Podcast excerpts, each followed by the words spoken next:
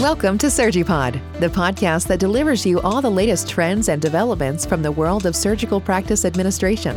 Each episode, you will hear from thought leaders in the sector sharing their valuable knowledge, insights, and predictions from a range of perspectives.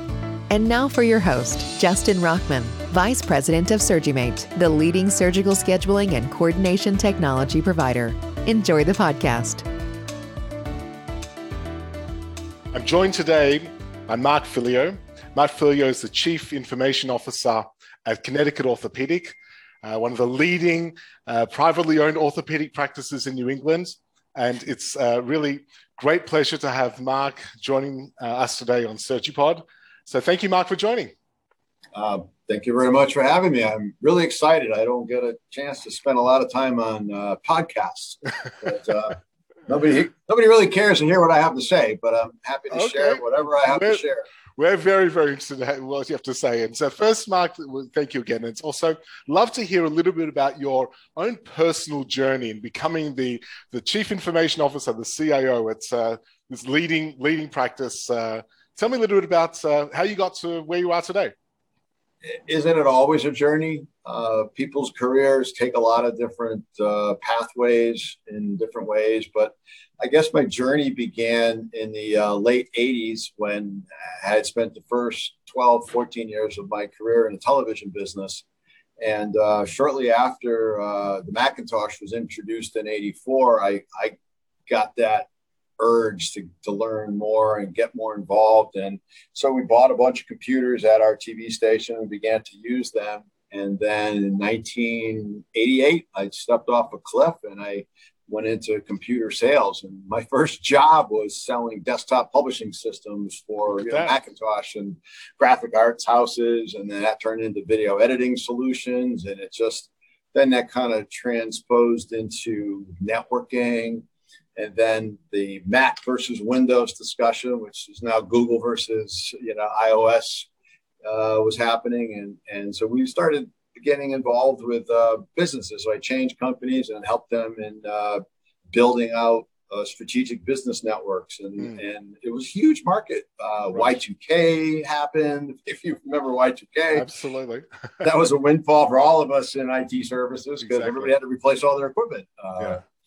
And so fast forward, it was around 2010, we did a relatively large, big uplift for virtual infrastructure for Connecticut Orthopedics, who was positioning themselves for some growth. And um, when the project was completed, uh, the CEO kind of tapped me on the shoulder and said, uh, "You need to stay because this is a little bit too complex for all of us." And I was at that point where I needed something different. So I said, "Okay." Join on. And at that point, it was more of an operational capacity. So suddenly I had radi- uh, radiology techs working for me and medical assistants. And so went through all of that. And now that we've grown further, my sole responsibility is just technology. Just mm. how can we use technology to stay out in front? Excellent. So, technology, data, that's really your bread and butter where you, where you come from. Do you feel that that is what also helps make Connecticut Orthopedic different? Uh, and what else makes Connecticut Orthopedic different um, uh, with, you know, with, with offering the services which you offer today? Well, I, I think uh, the commitment from the group since you know, it's been 10 years. So, in the mm. last 10 years, the commitment has never uh, waffle. It's been we need to be cutting edge. We need to be pushing the envelope to how we can use because we're competing in the marketplace. We're competing for customers. Mm. We're competing uh, mm. with and against the hospitals. And we have to drive value and, and creativity into our process. We don't have an unlimited checkbook like maybe mm. some others. Um, so competition breeds innovation. And mm. so the group recognized early on that if we can be more efficient, we can be more innovative, it can help us in our growth strategy. Absolutely. So technology is very important around here. Absolutely. So, so technology has really become, in your opinion, one of the linchpins to be able to be more successful as an organization?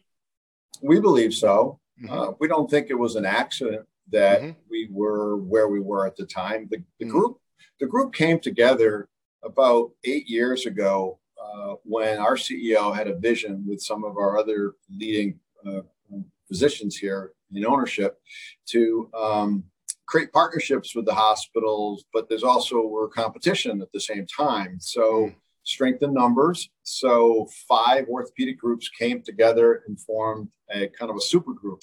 Right. And so we're 58 physicians and growing. And with strength in numbers come responsibilities to serve a big group. We have a lot of employees, physicians, et cetera. Right. So the group is a little different because we're a little bit bigger here, at least in Connecticut. We're very mm. regionalized. Mm. And so there's a lot of responsibility to make sure that our technology is, is out front mm. uh, to stay, mm-hmm. stay in front. And there's also a sense of individuality that mm-hmm. we wanted to make sure that each doctor is it's run, running its own enterprise within the organization as a whole, but yet all you know sharing and communicating with each other. While, right. while we're competing, we're almost competing with each other, but we're also helping to foster one right. brand and one right. And it is you know, really different options that practices have gone down over the last few years, um, either being purchased by hospitals mm-hmm. or uh, private equity. You've chosen to stay independent, uh, largely independent, um, not you know, not go down those other paths. What do you feel are the sort of the advantages and disadvantages um, of going that direction? How does he think it's helped uh, your organization and your practice thrive? So we didn't have much of a choice. Uh, we chose the path of independence versus right. the path of being uh, swallowed up. Mm-hmm. Uh, so our independence has led us to be uh, forced to have that individuality. Independence comes with responsibilities. Uh, partnership is critical. Uh, so the big hospital systems are all being standardized by kind of this big epic thing, mm-hmm. and uh, we've chose to stay outside of that. For mm-hmm. how long we don't know, mm-hmm. but the reality is we have to interact with the hospitals uh, and, and, other providers. In fact, the, government's mandating that we interact with each other yeah. and exchange critical information, right. patient outcomes. And the only way to do that is to have systems that can talk to each other. So, yeah, that's Intra- part, of it, part of what interoperability it's one of the one of the major banes of everybody's existence how, how have you handled that interoperability uh, with the different systems both internally and also outside with the external systems well, painstakingly in some okay. ways. Uh, the technology is probably not as much of the prohibitor as just the process and the culture. Quite honestly, our mm. we're specialists, right? So we get referrals from doctors or patients find us on their own. But the I am still amazed at the fact that we process in excess of 50,000 faxes a month in this place. Wow.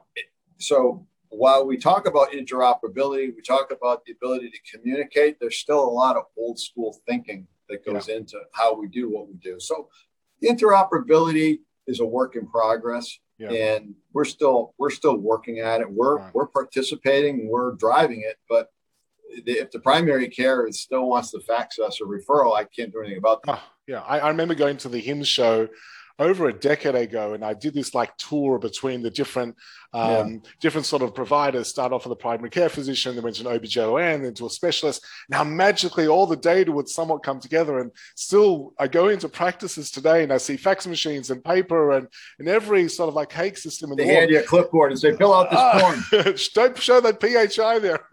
so there, yeah. you've got you've got some you know you've got all these back-ended systems. It sort of looks like you know, a series of, uh, you know, madmen from the 1960s of, of how everything is running. Healthcare, yep. like how, how come healthcare hasn't caught up? Look at other industries, travel, financial services. Healthcare still hasn't caught up. What, what, what's your feeling? You're a data guy. You're an, you're an informations guy in the trenches there. How, how can how can that change? I think it is. It's just taking a little while to get there. Uh, the private right. sector is is is is trying to solve it on their own. And I think as more and more uh, entities, let, us think back to what happened by 2008, the critical financial meltdown led to a, you know a small billion dollar bailout. You know, by today's standards, that's nothing. Right? Right. Yeah, we, we threw, a, threw a billion dollars at the problem, and, and part of it is they, they put a small piece in there for something called meaningful use. And that was CMS's first step to say, okay, we're going to request that everybody get on electronic medical records because the chart is the paper is the problem. And so it's yeah. 10 years, you know, it's been 10 years since yeah. They, that's happened.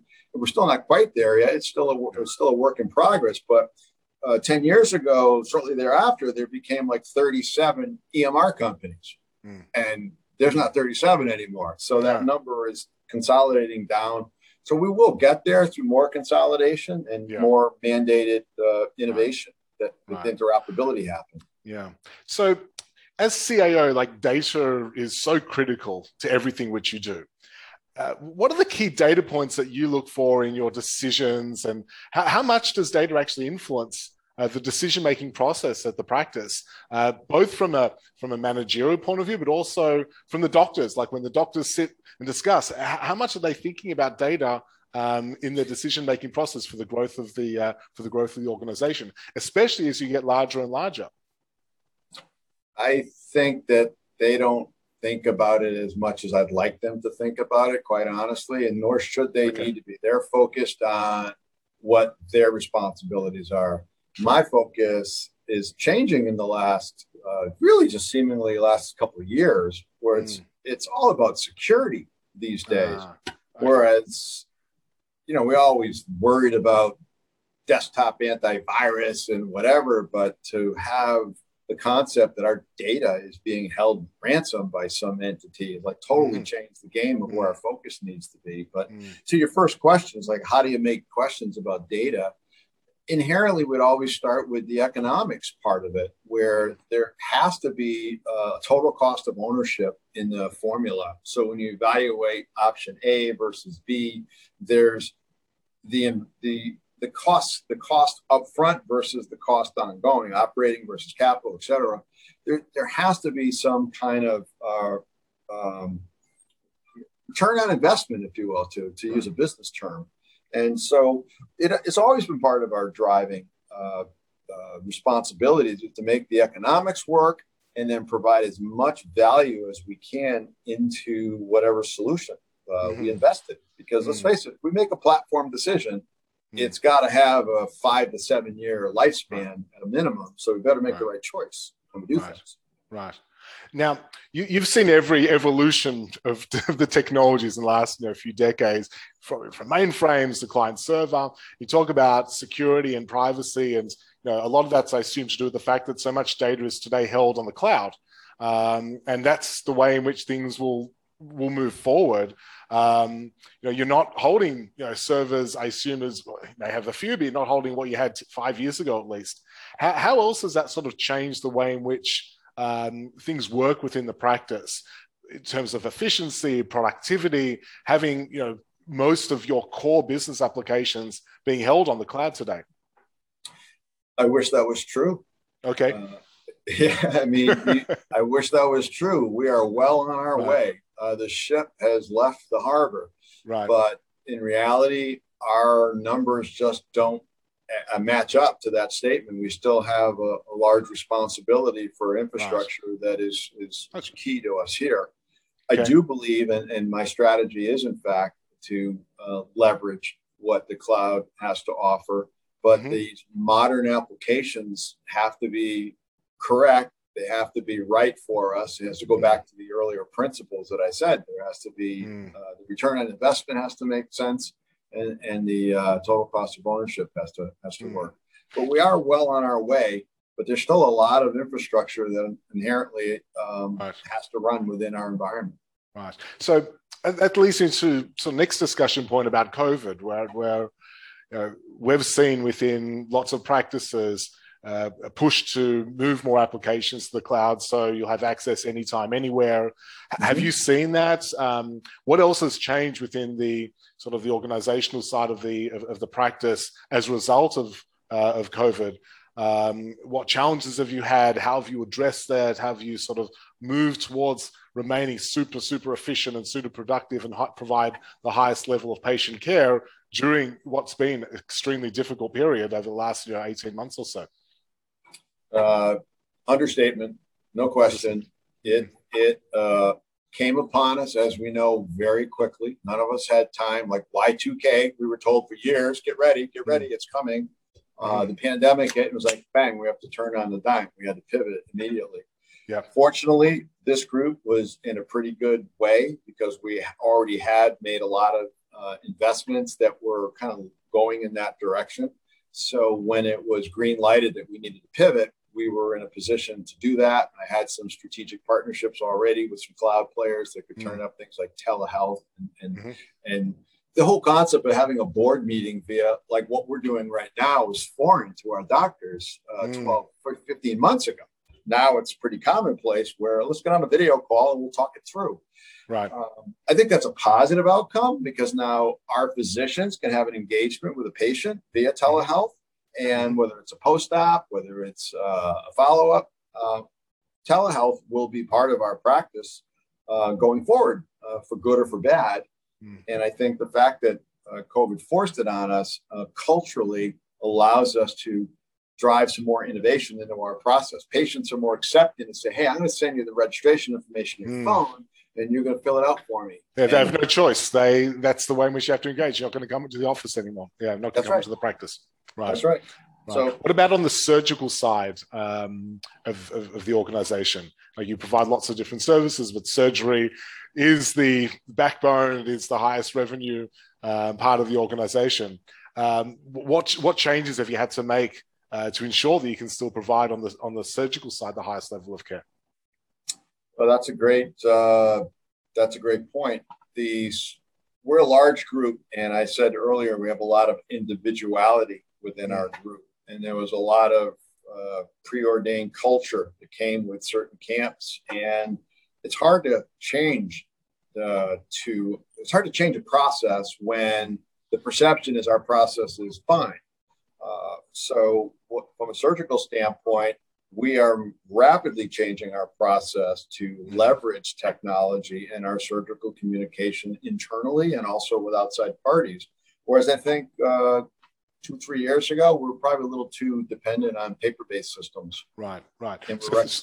so, things like being able to communicate electronically with the equipment vendors, having more automated ways yeah. in which um, you can reach out to patients and the hospitals, all, yeah. all those are really part of how you see the strategy moving forward. And really, COVID was that uh, kickoff point to make sure that everybody realized we just can't do things the way in which things were done before no question. And, and it, not just here. We're seeing hospitals change their mm-hmm. process as well. Mm-hmm. Whereas it wasn't too long ago that the requirement was you need to fax in mm. this booking sheet. had to, that's how you got it to me. Whereas now they're standing up portals and we're basically registering right. our patients to portals. Now we're trying to create HL7 messaging between our systems so we can mm-hmm. more efficiently pass data, pass one set of data. So it's everything is evolving very quickly, but it's all, I think, to the good, it's to the patient's uh, benefit, some of the things mm-hmm. that we're doing. Interesting. Like COVID has really given that kick up the uh, proverbial healthcare uh, behind to be able to Boom. make sure to make sure everybody gets uh, to where all the other industries have sort of uh, got to maybe a decade ago. So that leads. I have two more questions. Firstly, turn around. You've got these jerseys on the behind. You have to tell me a little bit about uh, a little bit about those. My there. Gronk up there. That's my Gronk. And, uh, that's the Avenger up there. That's actually can't see it. That's Tom Brady. It's uh, oh. Avengers costume. That was after the Atlanta comeback. And then I got my Red Sox here. So yeah, I um, I have some fun with my vendors because I have vendors from across the country, and I have one of my favorite vendors is a Steelers fan, and, and uh, some my friends from Atlanta. So can't get enough of that. So it's all in good fun. Sports is, I think, is a good uh, icebreaker. Yeah, we see that a lot of orthopedic groups. You walk around and they have the jerseys of all the stars that have had surgery at the practices, and it's Absolutely. a great way to give you that confidence. So, mm-hmm. if you had, if you had a billion dollars, one billion dollars, you said a billion dollars beforehand to to spend on healthcare, okay, yep. where would it, where is it you think that yeah, the industry needs the most amount of investment. What, what are the you know, the biggest problems you want to go off and spend? How would you often spend that billion dollars? Wow, doesn't seem like very much these days, but uh, I would buy my own cloud. Unfortunately, a billion dollars won't buy it. Uh, unfortunately, uh, I think we'll probably end up spending a billion dollars by, by the time we're done, which is a sad thought. Right, um, right. But if I had if I had access to uh, tremendous resources like that, I would complete the mission to uh, make sure that the cloud was driving the driving backbone behind how everything worked. Because it's not a question of if we're going to be migrating to the cloud; it's a question of you know how soon are we going to get there, and, and when are we going to complete the mission. Uh, doesn't make sense for us to spend that kind of money when private uh, sectors are doing it on our behalf, and we can, in essence, pay some timeshare values to get that same resiliency, dependency, safety uh, at all. Mm. But I think in time, it's it's a difficult choice too because you lose some of that independence. We've been so creative with some of the things that we've done. We've organically created some of our own some of our own code base. Um, so you have to give up some of that independence in order to bolt onto that security and then you're, you're beholden to that software as a service vendor to right. solve your problems. So choose wisely. Hmm. At the same time, you can benefit from the creativity that those vendors um, have and uh, what looking to offer, and also um, the experience they've got by working with other uh, practices or other similar yep. types of entities and bring those pra- best practices together to help to help the, your your organization. And critical choices that all companies need to make with their software as a service partners. Mm-hmm. Because as, as you stated, their innovation, their timeline will affect our outcomes and our not our survival necessarily, but our our ability to deliver the quality that we've been seeking to do all these years. Mm-hmm. Well, Mark, thank you so very much uh, for your time today. Uh, thank sure. you for being a guest on SurgiPod. Uh, it's been yep. a real pleasure speaking with you, a thought leader in the industry, sure. um, a data guy, a manager, building a fantastic uh, practice. Pat's Pat's fan, Pat's fan. Okay, that's, that's so, true. my, my, Bucs won this weekend, but uh, well done. Our Pats didn't. We'll, okay. we'll be there. Well, thank you again, and uh, you should have a great day. And uh, wish you all the best of luck with everything. And uh, thank you again for your time. You're welcome. Nice to talk with you. Thank you so much for listening to SurgiPod. We hope you enjoyed this episode. Remember to subscribe wherever you get your podcast to stay up to date with new episodes.